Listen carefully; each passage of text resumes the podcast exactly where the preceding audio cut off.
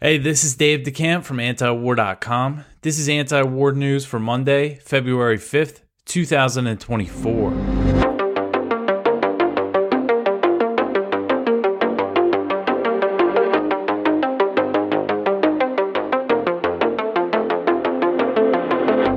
All right, so first thing I want to start with today uh, was the news from Friday that what we feared was going to happen happened.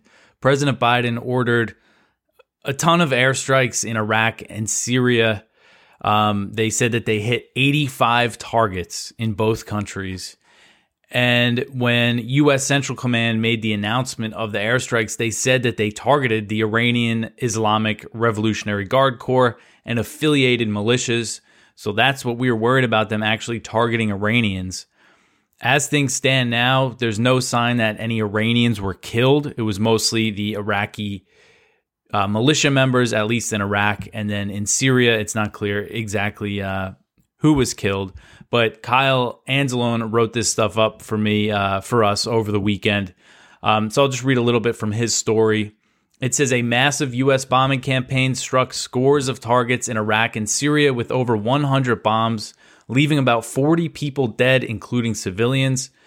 And so in Iraq, the Iraqi government said that 16 Iraqis, including some civilians, were killed. Although the following day, the PMF, which is the Popular Mobilization Forces, they're the, the militias that are actually part of the Iraqi security forces, they said that 16 of their members were killed.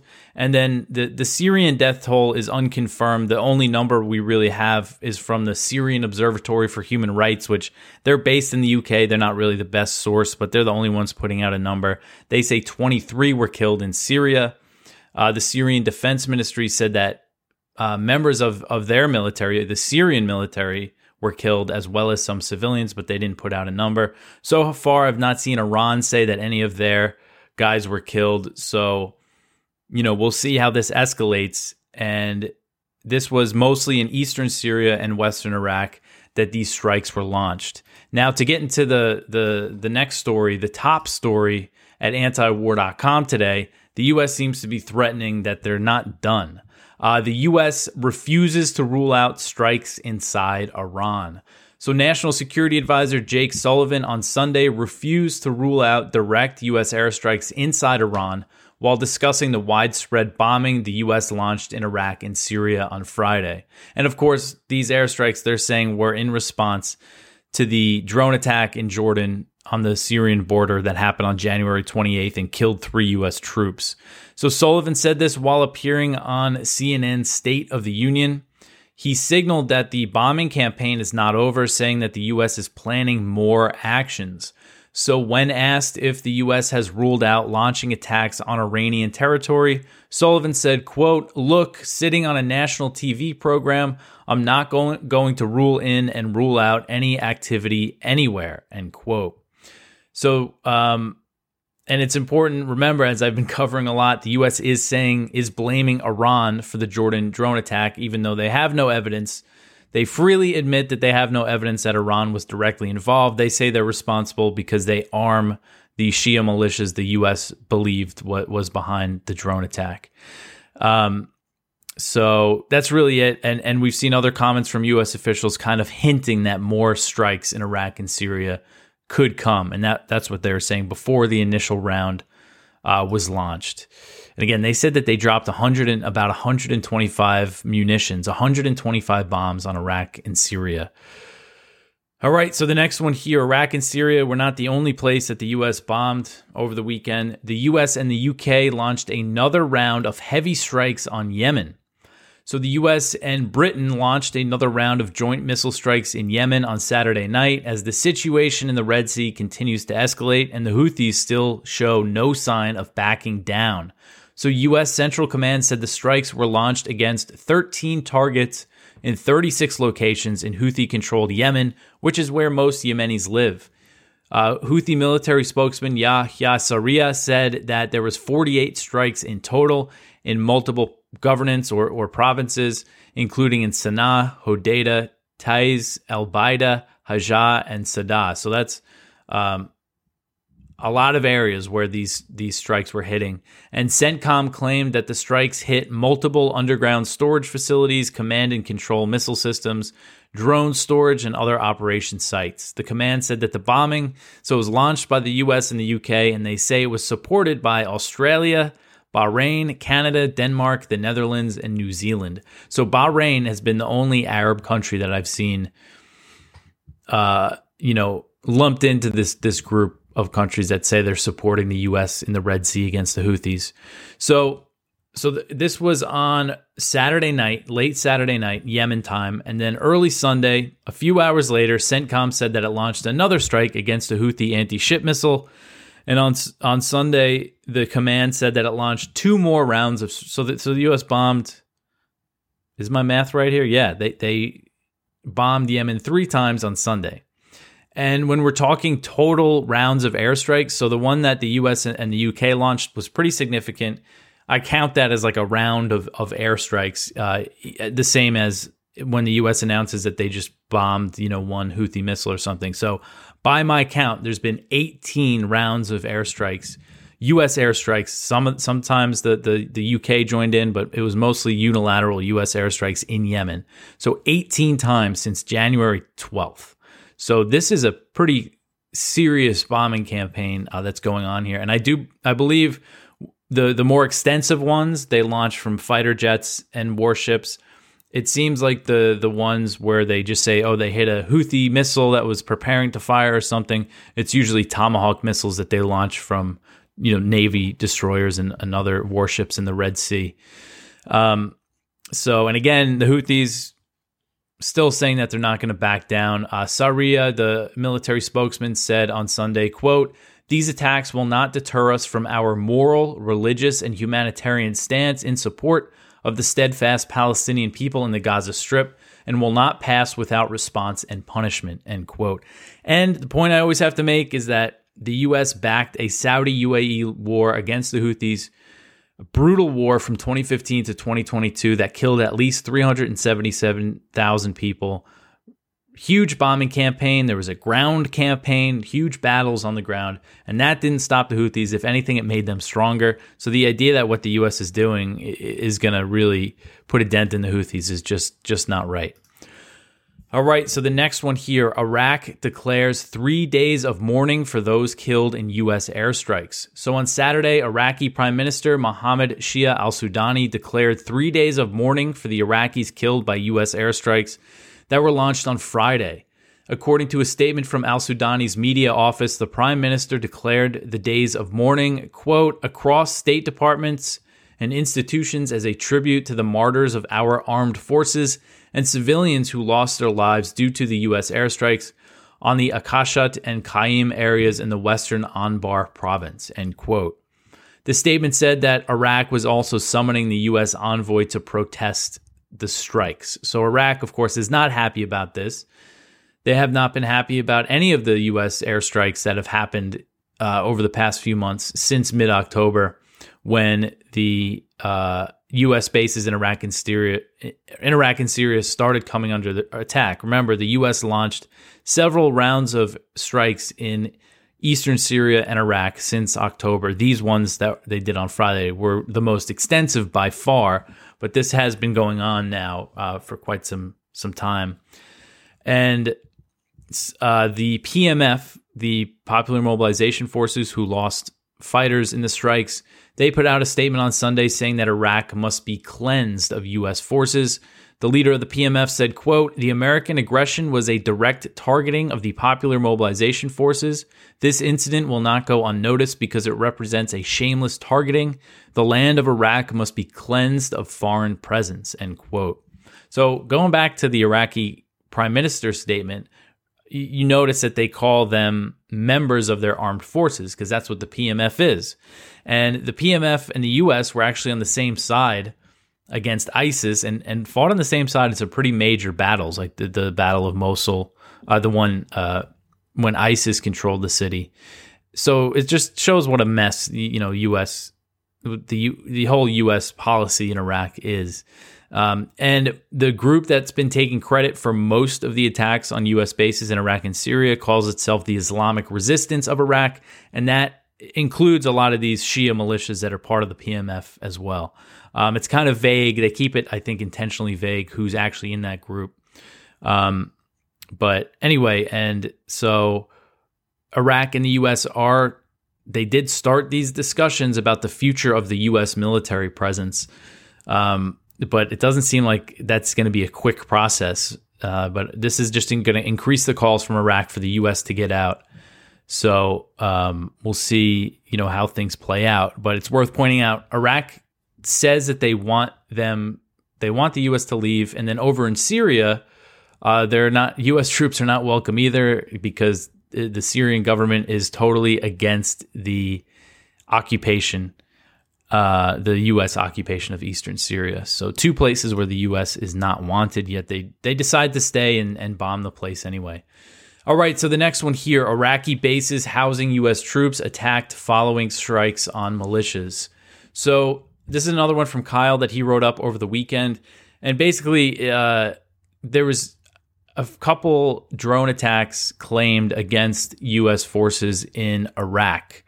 And so there's still more attacks on U.S. bases following the airstrikes. So far, it doesn't seem that significant. Didn't seem like it was anything that really did um, damaged, really did any damage. So uh, it's kind of something to keep an eye on. I believe it was just two attacks on on two bases um, but no reports of casualties or damage or anything like that. So we will see uh, how it all plays out. Um, so it was actually in Syria and Iraq that there was these attacks. But again, it, it doesn't seem like anything major yet. But we'll see if the PMF, you know, they could have a pretty big response. They do, you know, more organized than just firing a few rockets and uh, drones. If they really want to, you know, attack the U.S., they they can you know, if the Iraqi military turns on the U.S., it's not going to be a good situation for the U.S. troops who are there. Uh, all right. So the next one here the Senate unveils a $118 billion foreign military aid bill. So the Senate, they've been negotiating this behemoth foreign military aid bill that also includes spending for the border. They've been trying to get a deal on border policy, migration policy, and they reached a deal. And the Senate Appropriations Committee on Sunday unveiled a massive $118 billion spending bill that includes military aid for Ukraine, Israel, and Taiwan, as well as spending for President Biden's new war with the Houthis. So they're lumping it all in together and this bill is a result of months of negotiations between Senate Democrats and Republicans on border policies, and it includes 20 billion in border spending. The rest of it is mostly foreign military aid. Um, so it's not clear if this is going to pass. Some Republicans uh, in the Senate are not happy with the deal, and then there's some kind of progressive Democrats who think that the border agreement, you know, the the measures are are too restrictive of immigration and then in the House, the House Speaker, Mike Johnson, has flat out rejected it. He says that it's going to be dead in the House. And because he uh, is a big Israel supporter, Johnson says that there's going to be a vote on the House floor this week for a standalone bill for Israel for $17.6 billion to support the Israeli slaughter that's happening in Gaza. Um, so, so it looks like they're going to try to push that through if that passes the House, which it probably will, the question is if it's going to go through the Senate or if the Senate's going to try to get the big thing passed. So anyway, this this 118 billion dollar spending bill it includes 14.1 billion for Israel, so a little less than what the House just passed for Israel. It includes 60 billion dollars to spend on the proxy war in Ukraine and 4.8 billion to support partners in the Indo-Pacific and a portion of that is going to go toward replenishing weapons that the U.S. sends to Taiwan.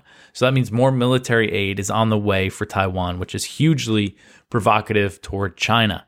Um, the bill also provides $2.44 billion to U.S. Central Command to address combat expenditures related to the conflict in the Red Sea.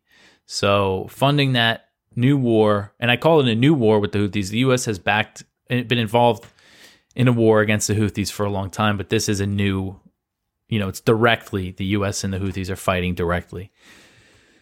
All right, so the next one here. Um, so this is just kind of a separate story on the, the, the Israel bill that Johnson has put forward. So again, it's seventeen point six billion dollars, and that's a lot of money. It includes funds to replenish Israel's missile systems, provide Israel with advanced weapon systems, and produce more bombs and artillery shells. And it also provides funding to replenish U.S. stockpiles of weapons that have already been sent to Israel. And this is all to support the massacre that we're seeing in Gaza uh, which at this point has killed over 27,000 Palestinians and 11,500 children. And according to uh, Ynet, the Israeli uh, news site, over 25,000 tons of U.S. weapons have been delivered to Israel since October 7th. And it's not clear where they've got all the money to deliver all those weapons. And they're not being transparent at all about what they're what they're delivering if you see with the Ukraine aid, when they announce weapons packages, they they put out these lists of everything that they're sending Ukraine. I'm sure there's some things that they're not telling us, but it's much more transparent than what's happening with Israel. We really don't know all of the things that they're sending sending to Israel to support uh, what's happening in Gaza. All right, so the next one here the Israeli army is behind a graphic Telegram channel. So, this is an article from Haaretz, the Israeli uh, paper, and it says the Israeli army admits running unauthorized graphic Gaza influence op.